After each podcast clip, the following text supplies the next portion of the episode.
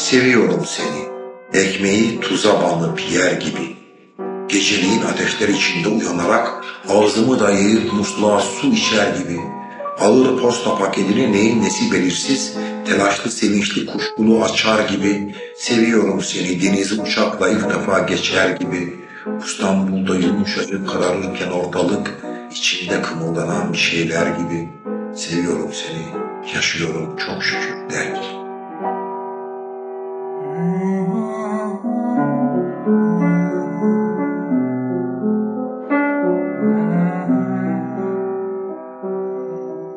تو را دوست دارم چون نان و نمک چون لبان گر گرفته از تب که نیم شبان در التهاب قطره ای آب بر شیر آبی بچسبد.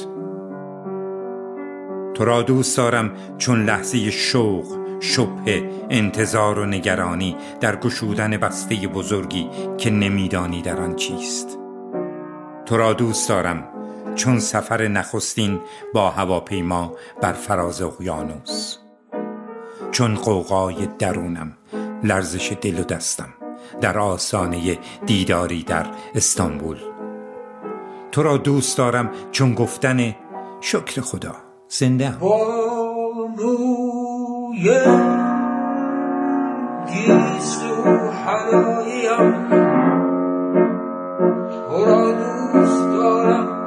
چون لحظه شو در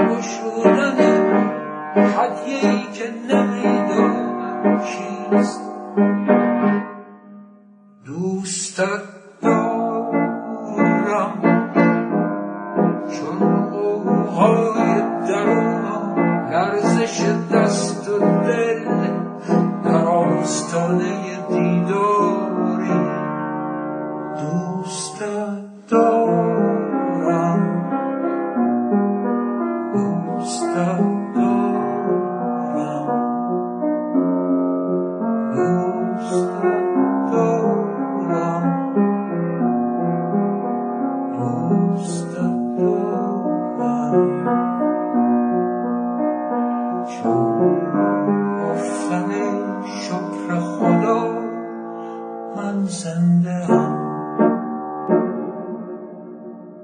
نازم حکمت صدای مترجم آقای احمد پوری و اجرای فرهاد مهراد که برای تو بارها خواندم و خواهم خواند.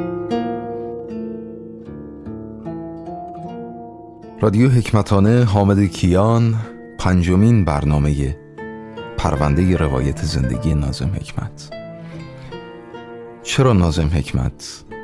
آقا آخه شما چرا همون پرونده 50 گریت وایسزتون و 50 صدای بزرگتون رو بستین گذاشتین کنار و دیگه ادامه نمیدین؟ این سوالی بود که ازم شده. حقیقتش برای خودم در محکمه رادیو حکمتانه دو جواب براش دارم که امیدوارم قانع کننده باشه. اول اینکه اون پرونده هنوز بازه و من مجددا تاکید می‌کنم.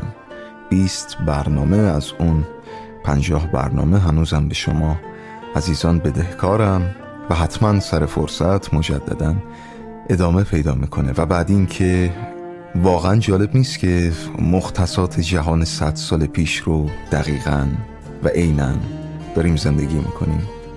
جالب نیست که با یکی از بزرگترین چهره ادبیات جهان این همانندی ها رو کنار همدیگه مرور کنیم. پس محبت می‌کنید اگر صدای رادیو حکمتانه رو به گوش دوستانتون برسونید.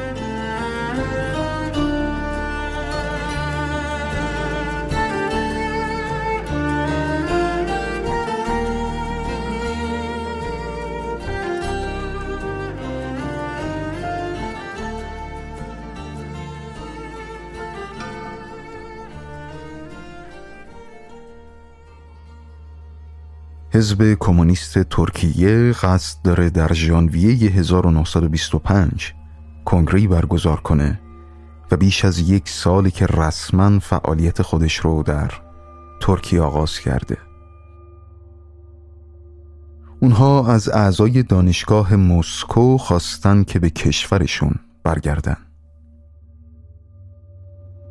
والا به تازگی با یک زن روس ازدواج کرده و تصمیم داره در مسکو بمونه.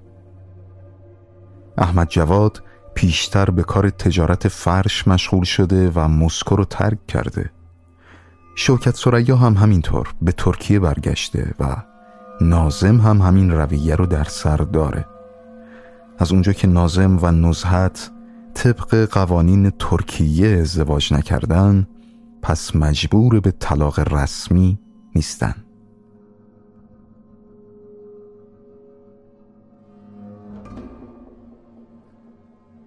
اواخر سال 1924 و ترکیه کشور بسیار متفاوتی شده نسبت به دوره‌ای که شاعر ما ترکش کرده. نیروهای مصطفی کمال در نوامبر 1922 سه ماه بعد از شکست یونانی ها آخرین سلطان عثمانی رو دیدن که با یک کشتی جنگی بریتانیایی از استانبول فرار کرده. معاهده لوزان هم در جون جوان 1923 بعد از یک سری مذاکرات طولانی امضا شده و جهان رسما جمهوری ترکیه و عراضی تحت سلطش رو قبول کرده و مصطفی کمال با اعلام جمهوریت در روز 29 اکتبر 1923 در ترکیه به عنوان اولین رئیس جمهور شناخته میشه. کمال پاشا با گامی جسورانه تر در سوم مارچ سال بعدش 1924 خلافت رو لغو کرد تا ترکیه رو به یک کشور سکولار تبدیل کنه.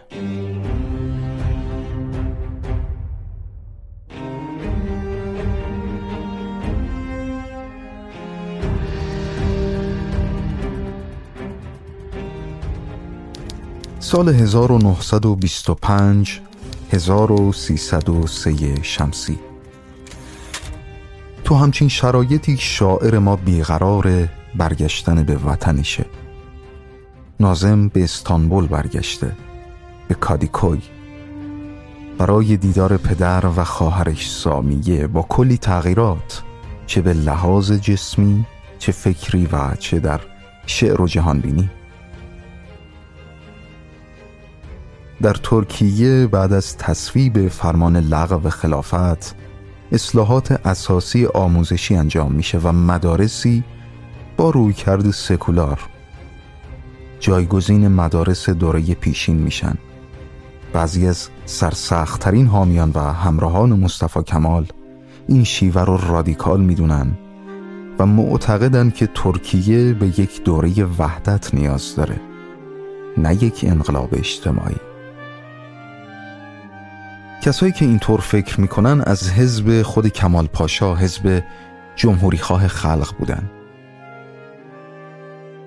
اگه اخبار ترکیه رو این روزها دنبال کنید قلیش داروغلو رهبر همین حزبیه که آتا ترک بنا گذاشت. این اسامی رو به خاطر بسپاریم.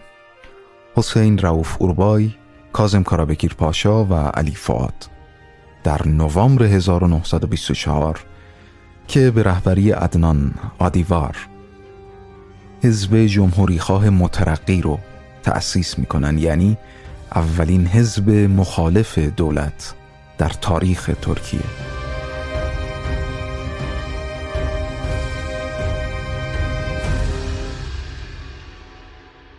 هدف این حزب ضمن اعتقاد به ارزش‌های اولیه کمالیسم بازنمایی و تکریم حساسیت های مذهبی مردم بود مصطفی کمال پاشا اگرچه در مورد فعالیت این حزب عمیقا مردده اما مخالفت نمی‌کنه. هنوز هم مجلس کبیر ملی البته اقتدار کمال پاشا رو تثبیت نکرده و مطبوعات کاملا آزادانه نظریاتشون رو چاپ و نشر می‌کنن و این یعنی فرصت برای بحث در مورد نظام های سیاسی مختلف و کشف ایده های جدید در ادبیات سیاسی ترکیه.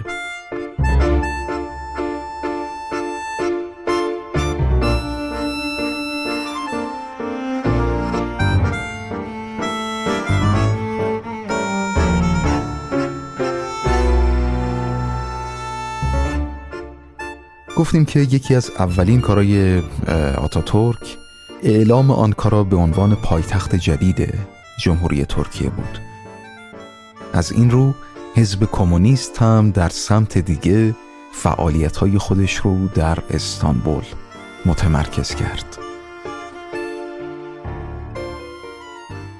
اما بریم سراغ یکی از جنجالی ترین نشریات تاریخ کشور ترکیه به اسم نشریه آیدنلیک روشنایی. آیدینلیک به عنوان اولین هفتنامه سوسیالیستی دوران امپراتوری عثمانی البته در اواخرش سال 1921 شروع به فعالیت کرد که به حزب کمونیست ترکیه وابسته بود. خیلی از شهرهای ناماشنا برای ما ایرانی ها توی نشریه قلم زدن مثل خود نازم حکمت عزیز نسیم جمال سریا و برای کسایی که ادبیات ترکیه رو یه مقدار جدیتر دنبال می‌کنن رفت ایلگاز تنز نویس ترک. و سردبیر این نشریه که شخصیه به اسم شفیق حسنی.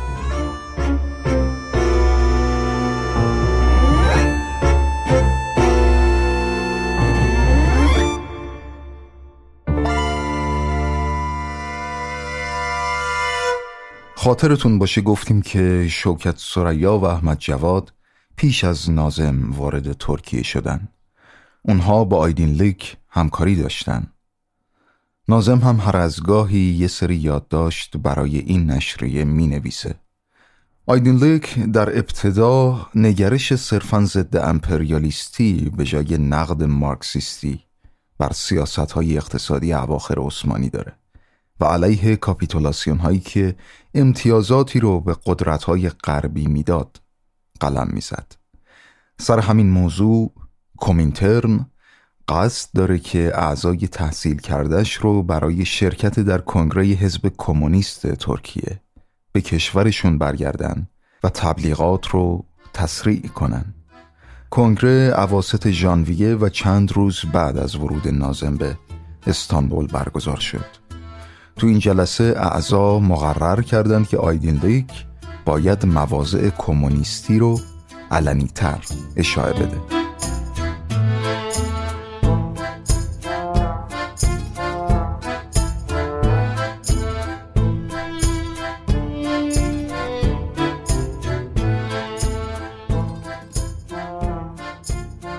تو اولین شماره مجله بعد از جلسه کنگره یعنی شماره 29 شون سال 1925 شعری که تو اولین سالگرد مرگ لنین سروده شده بود رو با حروف درشت تیتر کردن. جسم لنین مرده اما روح او در کارگران میزید.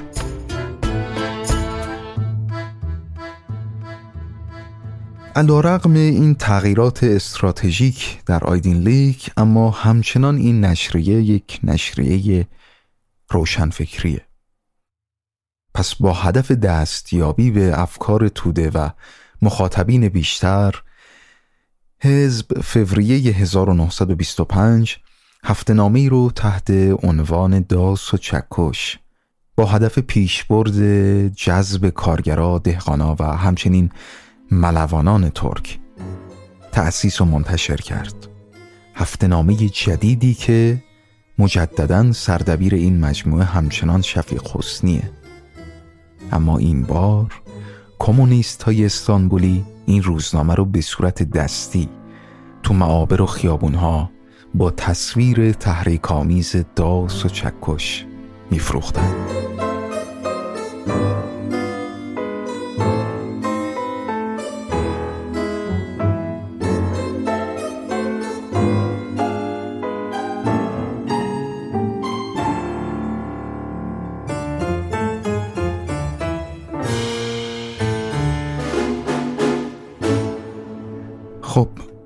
بریم سراغ نازم. حکمت بیک پدر نازم تو سینما سریا کار می‌کنه. مجموعی که در اون تبلیغات فیلم و مجله‌ای به اسم سینما پست منتشر میشه.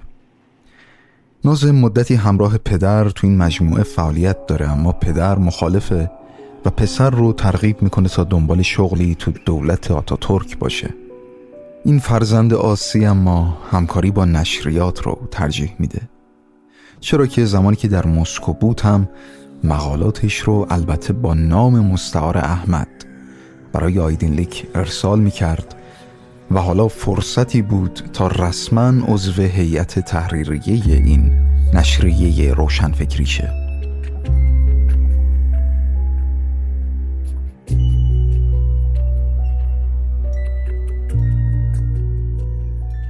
نازم با یادداشتاش تو آیدین لیک مدام به سنت ها و کهن پردازای برجوا همون پاشاها و صاحب منصبان حمله می کرد و اولین شاعریه که زبان سیاست مدرن رو وارد شعر ترک می‌کنه.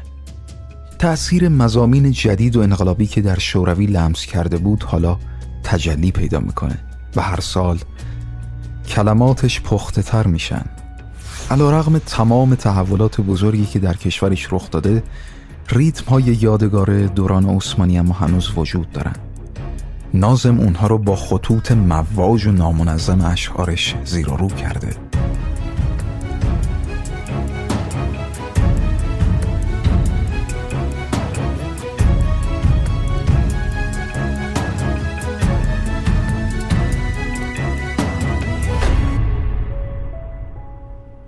اشعار نازم سرشار از ناهماهنگی و گاه تنزن و در مقالاتش هم بر نقش هنرمند در جامعه‌ای که به سرعت در حال تغییره همیشه متمرکزه.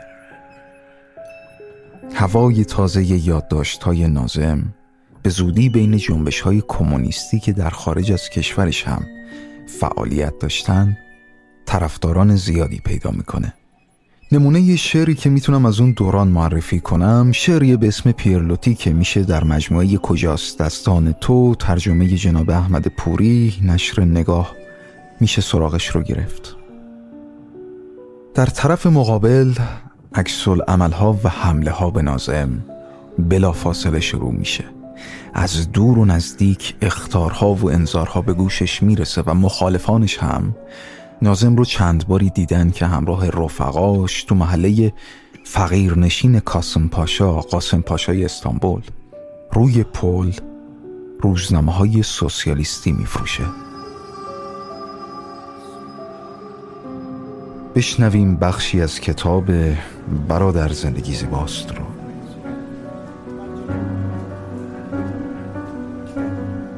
اول چشمهای اصلی کریم را زیر ابروهای سیاه و پرپشتش و بعد خودش را دیدم. توی استانبول روی پل هستیم. هوا گرفته است. انقریب باران خواهد آمد. از مسکو به اتفاق کریم به ترکیه برگشتیم و داریم اولین شماره روزنامه من را می فروشیم قرار گذاشته بودیم که جدا از هم هر کدام در محلی روزنامه را بفروشیم. من روی پل بفروشم و کریم در قاسم پاشا. اما وقتی روی پل رسیدیم گفتم عجله نکن حالا یه ده دقیقه بیشم بمون. کریم پرسید میترسی؟ گفتم ترس از چی؟ فقط نمی‌تونم داد بزنم. نکنه خجالت می‌کشی. آه آره یه همچین چیزی. خب تالا فروشندگی نکردم. ای بابا مگه من کردم؟ بابام دست فروش بود یا ننم عصبی نشو بابا نمی‌دونم چطوری داد بزنم. اشراف زاده دیگه. اشراف زاده کریم یک روزنامه از بسته که زیر بغلش بود بیرون کشید و در حالی که در دستش گرفته بود و تکان می‌داد شروع کرد به داد زدن. روزنامه سوسیالیست آخرین اخبار. رهگذرهایی که دارند میگذرند حتی سرشان را به طرف ما بر نمیگردانند. نم نم باران شروع شد. روزنامه سوسیالیست روزنامه جدید الانتشار من هم از بسته که زیر بغلم بود یک روزنامه بیرون آوردم. رهگذرها برای اینکه زیر باران خیس نشوند با عجله در حرکت هستند و کریم روزنامه را جلوی دماغشان می‌گیرد و داد می‌زند. روزنامه جدید الانتشار سوسیالیستی کسی به او محل نمی‌گذارد. و آنهایی هم که توجهشان جلب شده ریخت و قیافه کریم را که شبیه به روزنامه فروشانی است زیر و بالا می کنند و شاید هم به همین دلیل با تشتت می‌گویند. نمی‌خوام و رد می‌شوند.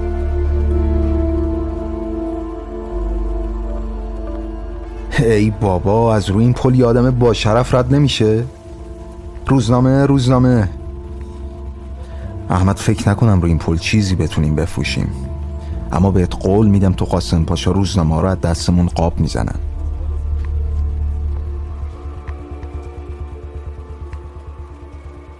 چشمم افتاد به سطر اول سرمقاله روزنامه که دستم بود. زحمت کشان جهان. متحد شوید. یک دفعه مثل اینکه سیخ داغی به تنم فرو کرده باشند با تمام قدرتی که در صدایم بود فریاد زدم زحمت کشان جهان. متحد شوید. خودم از صدای خودم تعجب کردم. زحمت کشان جهان. مثل کسی که دارد کمک می طلبت فریاد زدم. متحد شوید. بده ببینم چطور به تمام زحمت کشه جهان متحد شن. کم مانده بود مرد پا به سن گذاشته و شیکپوشی را که روزنامه را می‌خواست از خوشحالی بغل کنم. روزنامه را دادم. وقتی گفت پولشو بگیر پسرم تازه متوجه شدم که پول را به سمتم دراز کرده. خندید و گفت موقع جوانی تو پاریس بودم. سوسیالیستای اونجا هم روزنامه‌هاشون رو اینطوری میفروختن. آن روز من روی پل چهل و پنج شماره فروختم و کریم در قاسم پاشا دویست و بیست و پنج شماره. از کتاب برادر زندگی زیباست ترجمه ایرج نوبخت. Kasım Paşa kıyıları tersane Bir kız sevdim alim Allah bir tane. Kasım Paşa kıyıları tersane Bir kız sevdim alim Allah bir tane. Her dem sevdalıya kızımız bahane. Top çiçeğim deste gülüm canım İstanbul'um Aman aman bahane Her dem sevdalıya kızımız bahane Top çiçeğim deste gülüm canım İstanbul'um Aman aman bahane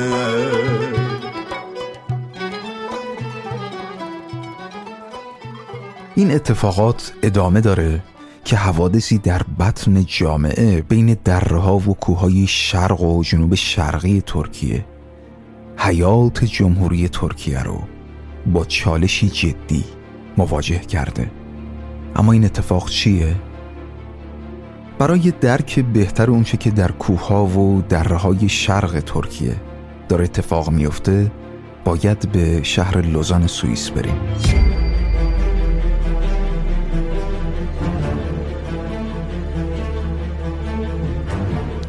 24 جولای 1923 اسمت اینانو فیزیکدان و رهبر حزب سوسیال دموکرات ترکیه بعد از استقلال و البته دومین رئیس جمهور این کشور بعد از فوت آتاتورک نماینده آتاتورک در مذاکرات لوزانه که سراحتا اعلام می‌کنه ترکیه به نمایندگی از ترک ها و کرد ها تو این مذاکرات حاضره. و این دو یک ملت هستند و هیچ اختلافی با هم ندارن اما با تموم شدن جنگ استقلال جمهوری ترکیه موجودیت قومیتی به نام کرد رو اساسا رد کرد و اونها رو به عنوان ترکان کوهستان معرفی کرد و مقامات ترکیه کردها رو تهدید کردند که ساکنان هر منطقه از کردستان اگر طبق قوانین جدید رفتار نکنن از تمام حقوق و پروسه های توسعه محروم میشن.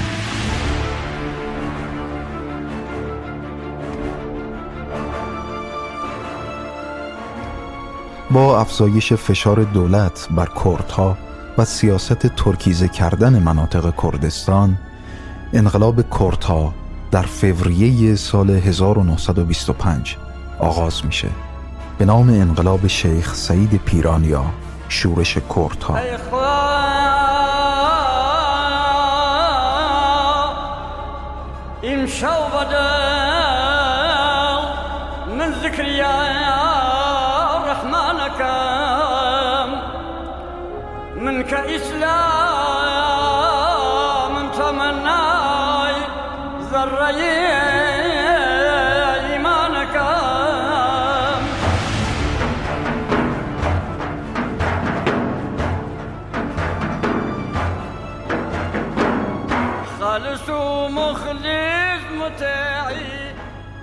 شیخ سعید پیران متولد 1865 ارزروم شیخ نقشبندی که رهبری قیام کردها رو بر عهده گرفت و اعلام کرد هدفش تأسیس دولتی برای کردهاست.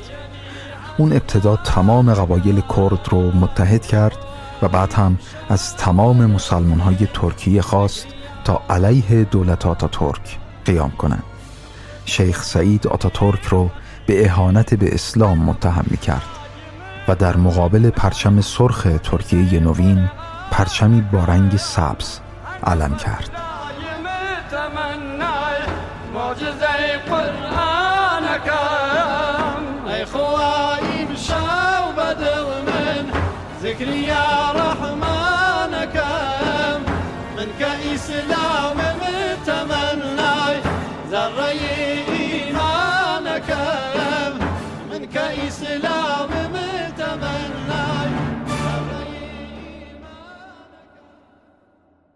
خب حالا دولت جدید سه دسته مخالف داره.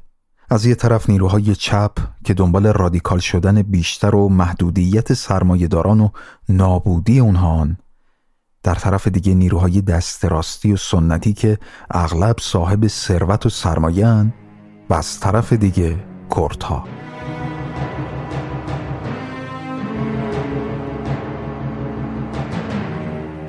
21 فوریه 1925 سوم اسفند 1303 مجلس کبیر ترکیه لایحه‌ای رو تصویب می‌کنه که به دولت اجازه میده برای مقابله با مخالفین، خائنین و توطئه‌گران از وسایل سرکوب استفاده کنند. و به دنبال همین لایحه است که نشریات مارکسیستی همگی تعطیل و فعالان مارکسیست تحت تعقیب قرار می گیرند.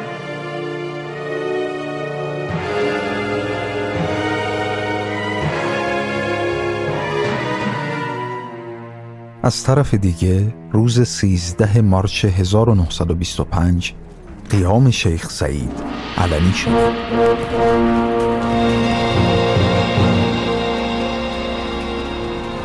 اونها چند منطقه رو تصرف می‌کنن و بعد به سراغ شهر دیاربکر میرن این شهر غالبا کردنشین به مدت دو ماه تحت محاصره نیروهای شیخ سعید اما با مقاومت سخت ارتش آتاتورک شهر سقوط نمی‌کنه. ولی در عوض شیخ سعید پیران و پنجاه و دو نفر از همراهانش دستگیر و در روز ده می 1925 به دادگاهی در شرق ترکیه تحویل داده شدند. دادگاه بعد از پنجاه روز بازداشت در روز 28 جون حکم اعدام شیخ سعید و 52 نفر رو به اتهام خیانت به دولت و بازگشت به خلافت ارتجاعی صادر کرد 28 نفر همون روز اعدام شدند و بقیه محکومین به همراه پیرشون شیخ سعید پیران یک روز بعد در شهر دیاربکر به دار آویخته شدند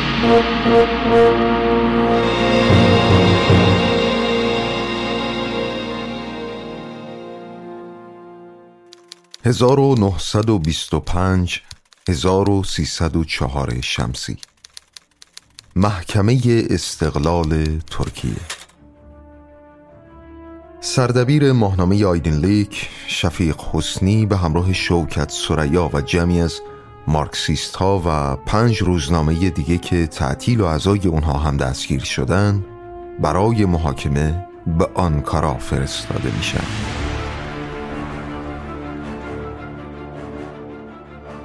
نازم اما به ازمیر فرار کرده و اونجا مخفی شده. تو بعضی از منابع گفتن که نازم قبل از دستگیری از آیدن لیک از طرف حزب معمور بود تا به ازمیر بره تا یه روزنامه جدید رو هم اونجا منتشر کنن. در حالی که منزل پدریش در استانبول رو نیروهای پلیس زیر و رو کردن دادگاه برگزار میشه و نازم هم قیابن. به پونزده سال زندان محکومه. سالها بعد نازم این روزهای ازمیر رو اینطور تعریف کرد. مجبور بودم توی کلبه کوچیک و تاریک زندگی کنم. یه خونه سنگی کوچیک با یه در چوبی سنگین بدون پنجره. شبها مخفیانه بیرون می‌زدم و از طریق جاده های تاریک به جلسات زیرزمینی می‌رفتم و باز هم به کلبه برمیگشتم تا شب بعد. چندین ماه رو تو این تاریکی کور زندگی کردم.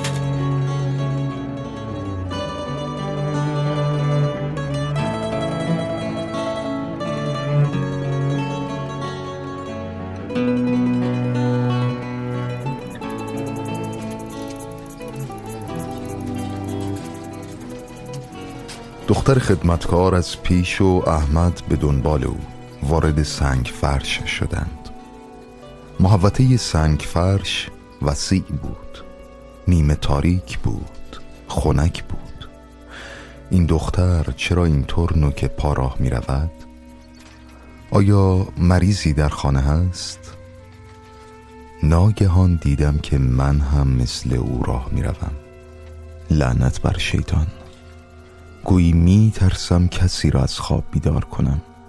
احمد از لج شروع کرد پاشنه های نلدار کفشش را روی سنگ ها به صدا درآوردن. داخل سالن بزرگی شدند. اینجا از محوطه سنگ فرش هم کم نورتر بود.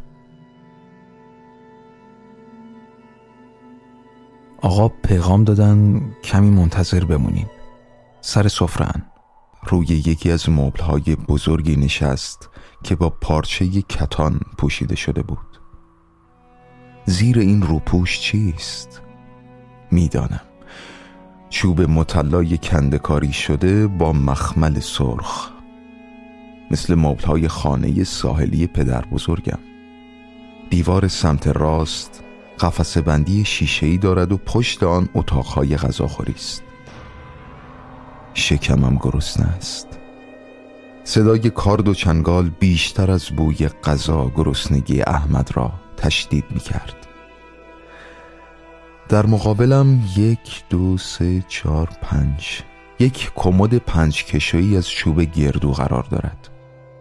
توی آینش چشمهایم را باز می کنم و می بندم دماغم را می خارانم پشت سر هم با سیبیل های باریکم ور می روم اگر بگویم سیبیل هایم قیتانی است نوعی خود ستایی خواهد بود. لعنت بر شیطان.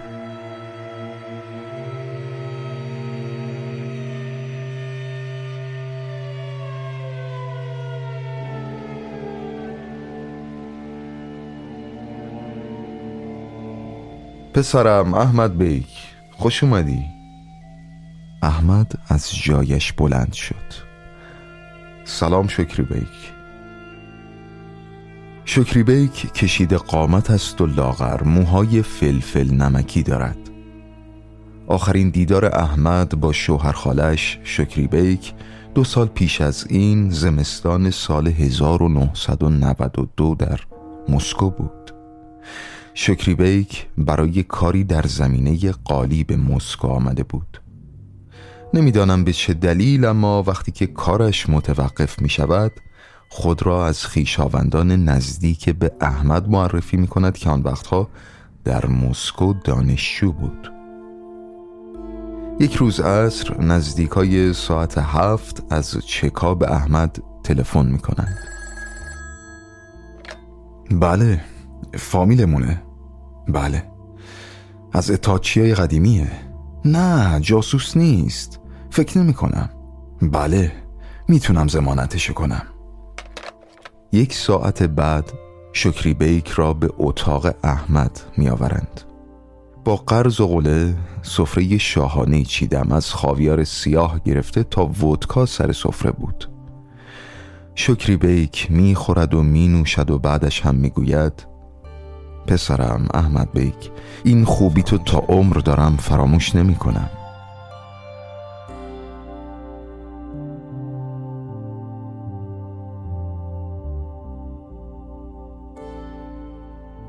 حالت چطوره احمد جان؟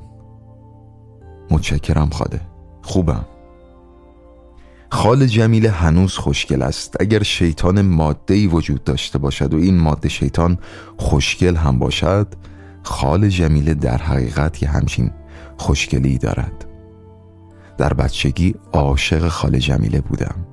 هنوز هم وقتی تعریف می کند که وقتی سه ساله بودم چطور در خانه ساحلی پدر بزرگم مرا وسط پاهایش می گرفت و حمام می کرد هنوز هم از خجالت سرخ می شوم شکری بیک صرفه کرد. احمد بیک پسرم جسارت نباشه اما بر چی اومدی ازمیر؟ هیچی. فکر می‌کردم می‌تونم اینجا کاری پیدا کنم کاری که از عهدش بر بیام. آخه می‌دونین وضعیت طوریه که دیگه نمی‌تونم تو استانبول کاری پیدا کنم. شکری بیک صرفه کرد. می‌دانم چه می‌خواهد بگوید. والا پسرم احمد بیک خوبیتون رو هنوز فراموش نکردم و شما کاری رو کردین در حقم که اصلا انتظارش رو نداشتم بعد به طرف پنجره سمت راستی راه افتاد و در حالی که اشاره می کرد من هم نزدیکش بشوم کمی لای پرده کشیده را باز کرد از میان شاخه های آفتاب گرفته ی ماگنولیا از بالای دیوار باغچه کوچه دیده می‌شد. به اون یارویی که اون کنج روبرویی پنهون شده نگاه کن. به اون گدا. معمور جاکش. تحت نظرم. احمد جان شوهر خالت رو راحت نمی‌ذارن. دست از سیاست کشیدم اما اونا هنوز ولم نمی‌کنن. احمد بک پسرم برگرد استانبول. کمی اوضاع بهتر شه خودم خبرت می‌کنم. اگه برای برگشتن پول نداری بگو بدم. از مسکو البته هنوز من بهت بدهکارم. گفتم پول دارم ممنون. گفت روزنامه شما رو هم تعطیل کردن؟ بله تعطیل کردن. بین رفقاتون کسی رو دستگیر کردن؟ نه خیر فعلا. به نظر تو اداره پلیس عکسی ازت هست؟ فکر نمی کنم. هست. حتما هست. اگه بو ببرن اینجا اومدی هر دوتامون به درد سر میفتیم رفقات هم دستگیر می‌کنن منم تحویل محکمه استقلال میدن. باور کن.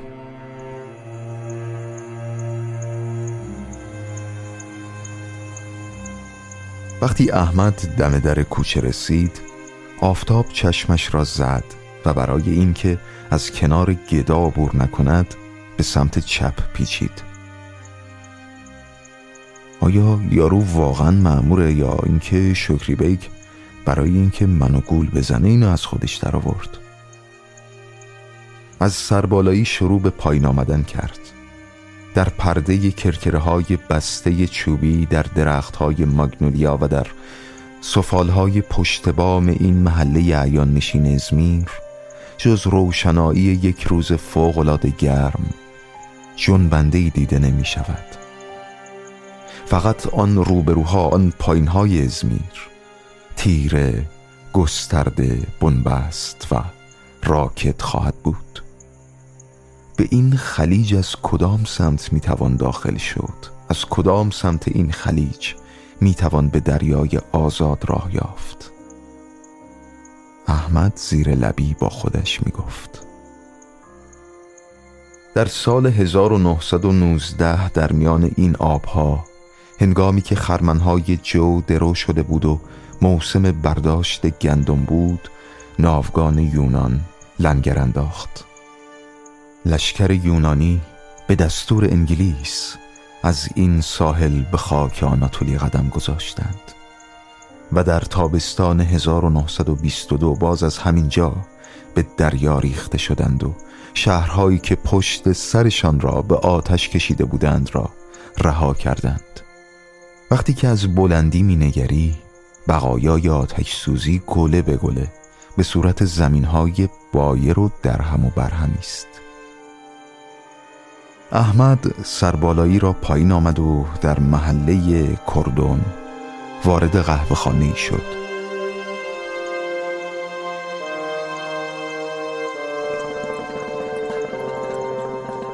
پنیر کاشار پنیری محلی در ازمیر و سیمیت نوینان کنجددار و چای و قلیان سفارش داد. من به رفقا گفتم که شکری بهم کلک می‌زنه. اما اونا گفتن نه حتما برو پیشش. شوهر خالته به حال حتما برات کاری دست و پا می‌کنه. عجب کاری دست و پا کرد. گفتن حتی المقدور از امکانات قانونی باید استفاده کرد. عجب استفاده کردیم.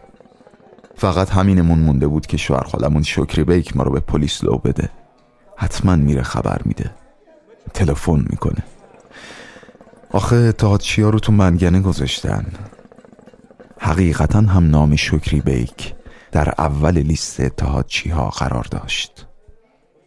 احمد در عمرش دو بار در استانبول غلیان کشیده بود. تنباکوی ازمیر کسی را که به آن عادت نداشته باشد ناراحت می کند سرش داشت گیج می رفت چشمانش را بست. رنگ به زردی کاه آفتاب خورده ای. تاریکی هایش را پر کرد. سلام آنوشکا دردی در پهلوی چپش احساس کرد چنان که گویی چاقویی فرو کردند چشمش را باز کرد. خدا آنوشکا یکی داخل قهوه خانه شد. مثل اینکه دنبال کسی باشد به چپ و راست نگاه کرد. پشت میز سمت چپی نشست. از لای پلکای درشت و پف کرده ی نیمه بازش مرا ورانداز کرد. قهوهش را خورد و رفت. کم مانده بود از گارسون بپرسم اون یارویی که پشت میز سمت چپی نشسته کیه؟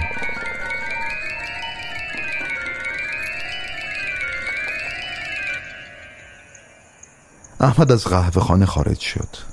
نزدیک ظهر بود. اما گرمای نیمروز هنوز روی سنگ های ازمیر مانده بود.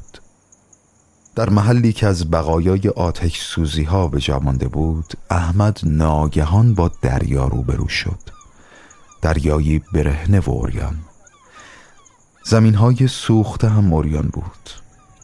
خود من هم لختی پتی وسط این همه برهنگی و اوریانی ایستادم. گویی دارند همه وراندازم می کنند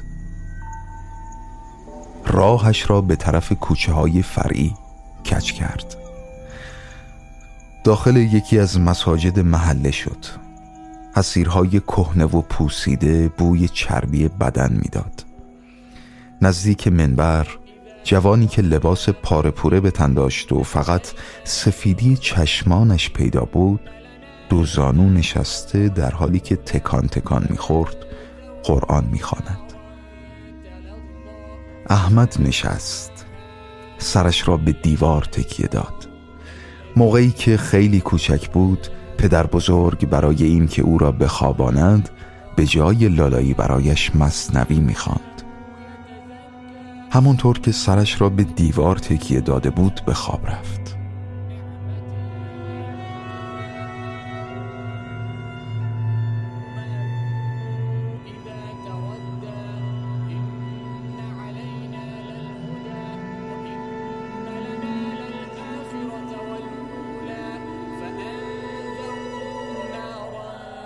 بیدار شد. به ساعتش نگاه کرد. شبستان کاملا تاریک بود. سه درویش تو آمدند. مثل سه همزاد به هم شبیهند. اما شباهتشان شاید به خاطر ریش سفیدشان است و شاید هم به خاطر خرقه هاشان که به طرزی باور نکردنی پروصله است. قاری کور هنوز قرآن می‌خواند. دلم گرفته است. لعنت بر شیطان. بشنو از نی چون حکایت می کند از جدایی ها شکایت می کند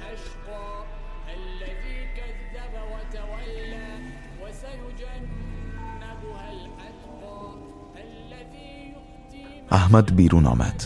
زیر نور چراغ سردر حیات مسجد مکسی کرد. یک نفر میان درگاهی داشت می نشست شبیه گدایی است که شکری بیک نشانم داده بود. شاید هم شبیه نیست نمی‌دانم. گویا حسابی دنبالم کردند. از مقابل گدا گذشت. از قرار معلوم پامو بیرون نذاشته شکری بیک. شاید شکری بیک لو نداده یارو گداه همینطوری خود به خود افتاده دنبالم. اسماعیل موقع صبح نشانی محلی را که عصر می بایست هم دیگر را ببینند داده بود. به نظر احمد رسید که از پشت سر دارند تعقیبش می کنند برگشتن و پشت سر را نگاه کردن خریت است. از اینکه دلش اینطور تاپ تاپ می‌زد پکر شد. در کنجی کوچه یک دفعه ایستاد. به عقب برگشت. کسی نبود. باریکه های نوری که از شبکه های پنجره ها می افتاد تنهایی و خلوت بودن محوته را بهتر مشخص می کرد به سمت چپ پیچید. یا حریف و قال گذاشتم یا خیالاتی شدم. لعنت بر شیطون.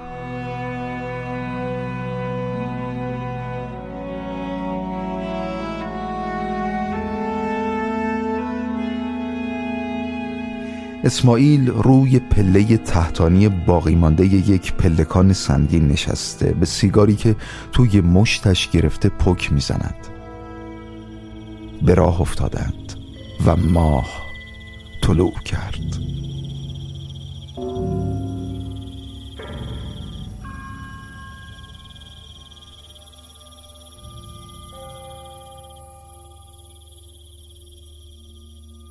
به خارج شهر رسیدند. سکوت محتاب شروع کرد به پر شدن از صدای موتوری که گروم گروم می کرد روی جاده قبارالودی پیش می رفتیم در چشمانداز نه خانه و نه درختی به طرف دامنه تپه اوریانی که سمت راست بود رسیدیم. صدای موتور باز هم بیشتر شد. در کنار تپه یک کلبه سنگی و بدون پنجره دیده می شود. اسماعیل این موتور برای چیه؟ شب و روز دارن آب می‌کشن احمد. هر یه ساعت به یه ساعت. اسماعیل قفل آویز بزرگ در چوبی کلبه را باز کرد. چراغ نفتی را روشن کرد. احمد روی یکی از دو تخت خواب نشست. مثل اینکه می‌دونستی میام.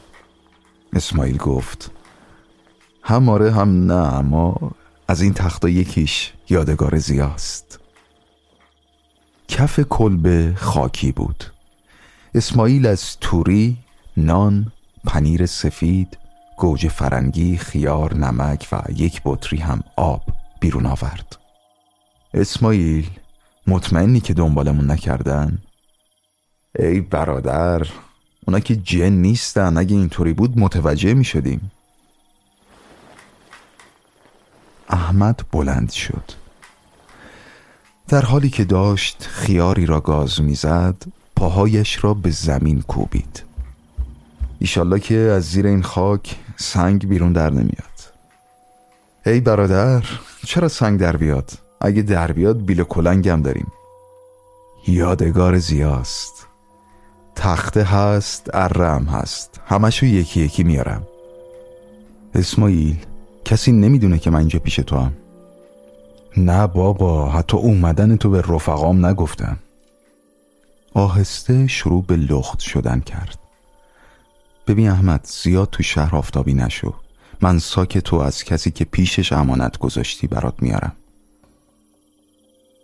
اسماعیل با زیر شلواری بلند چلواری که در مچ پایش بسته می‌شد و با زیر پیراهنی که دکمهش افتاده بود ایستاد و در این حال درشتی، آفتاب زدگی و جوانی دستهایش بهتر به چشم می‌خورد.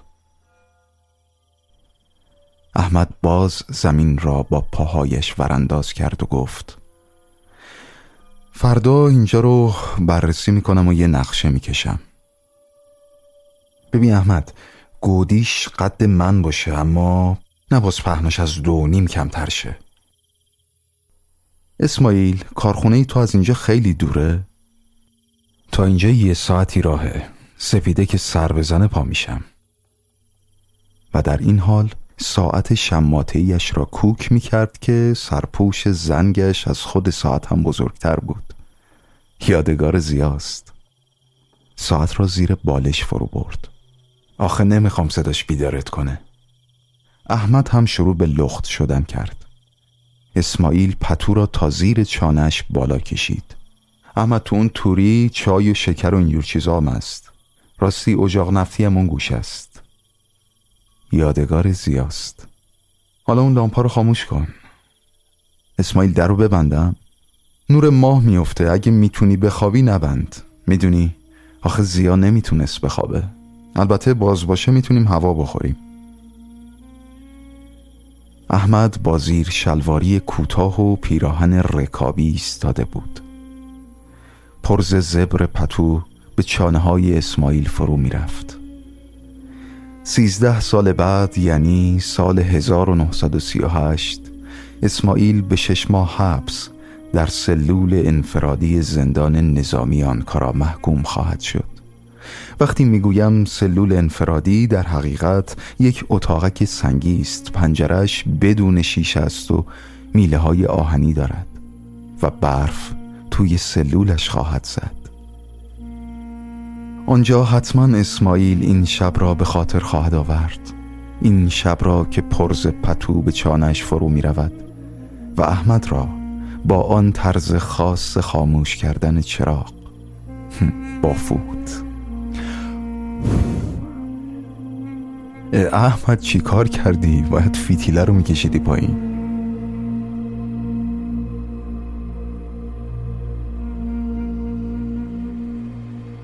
نور ماه از در باز داخل اتاق میریخت. اسماعیل آرام آرام شروع به خور و پف کرد. صدای موتور هم گم گم گم گم احمد به پهلوی راست غلطید به پهلوی چپ غلطید چشمهایش را محکم بست چشمهایش را باز کرد. توی رخت خواب نشست. نور ماه به تمامی روی صورتش منعکس می‌شد و صدای موتور گم گم گم گم. در خانه ساحلی روی تخت خوابم می نشستم و صدای گمگم موتور قایقهای چوبی را که برای مسافرتی پایان ناپذیر به دریا آمده بودند و شب را می کوبیدند گوش می کردم آنقدر گوش می کردم که حالم به هم می خورد احمد بلند شد. از جیب شلوارش پاکت سیگار و قوطی کبریتش را برداشت. هفتیری که توی جیب عقبی شلوارش بود داشت میافتاد. در کردنشو بلد نیستم اما بازم خوبه که همرامه لعنت بر شیطون.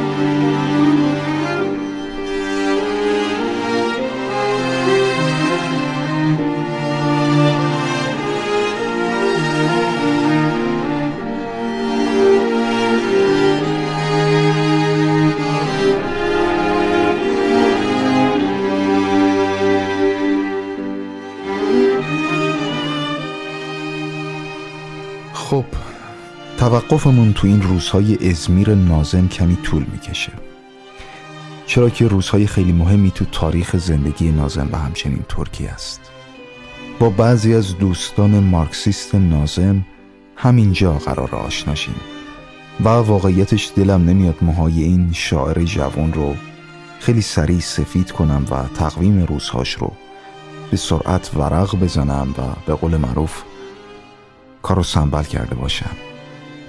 و اون قطعات پازلی که پیشتر در موردی صحبت شد رو اجازه بدید قشنگ و سر فرصت کنار هم بچینیم. از اونجا که منبع اصلی من در این بخش کتاب برادر زندگی زیباست نوشته نازم در اواخر عمرشه تو این کتاب از ورودش به ازمیر تا وقت برگشتن به استانبول صحبت کرده و از اونجا که به نظرم استادی ماهر در بازی با زمان و سیالیت زمانه حوادث رو به گونه تعریف می‌کنه که به لحاظ زمانی کاملا پراکندن نکته دیگه در مورد شخصیت های کتابه که گاه با اسم حقیقی جهان واقعی هستند و گاه نه. گاه نازم احمد داستانه و گاه هم انگار اسماعیله من هم سعی می‌کنم به این اصل جادویی سیالیت زمان که خود نازم خلق کرده وفادار باشم و گاه به گذشته برمیگردیم گاه به آینده میریم و گاه در زمان حال حاضره روزهای ازمیر نازم خواهیم بود.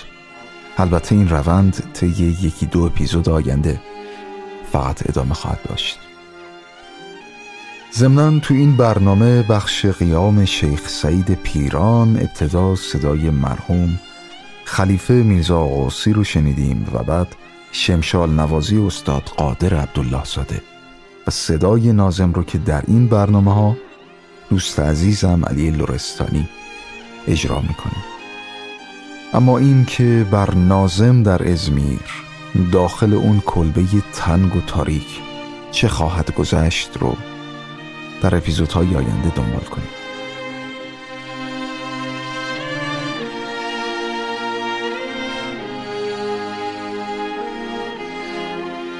به همراهی شما افتخار می‌کنه حامد کیان. رادیو حکمتانه اردی بهشت 1402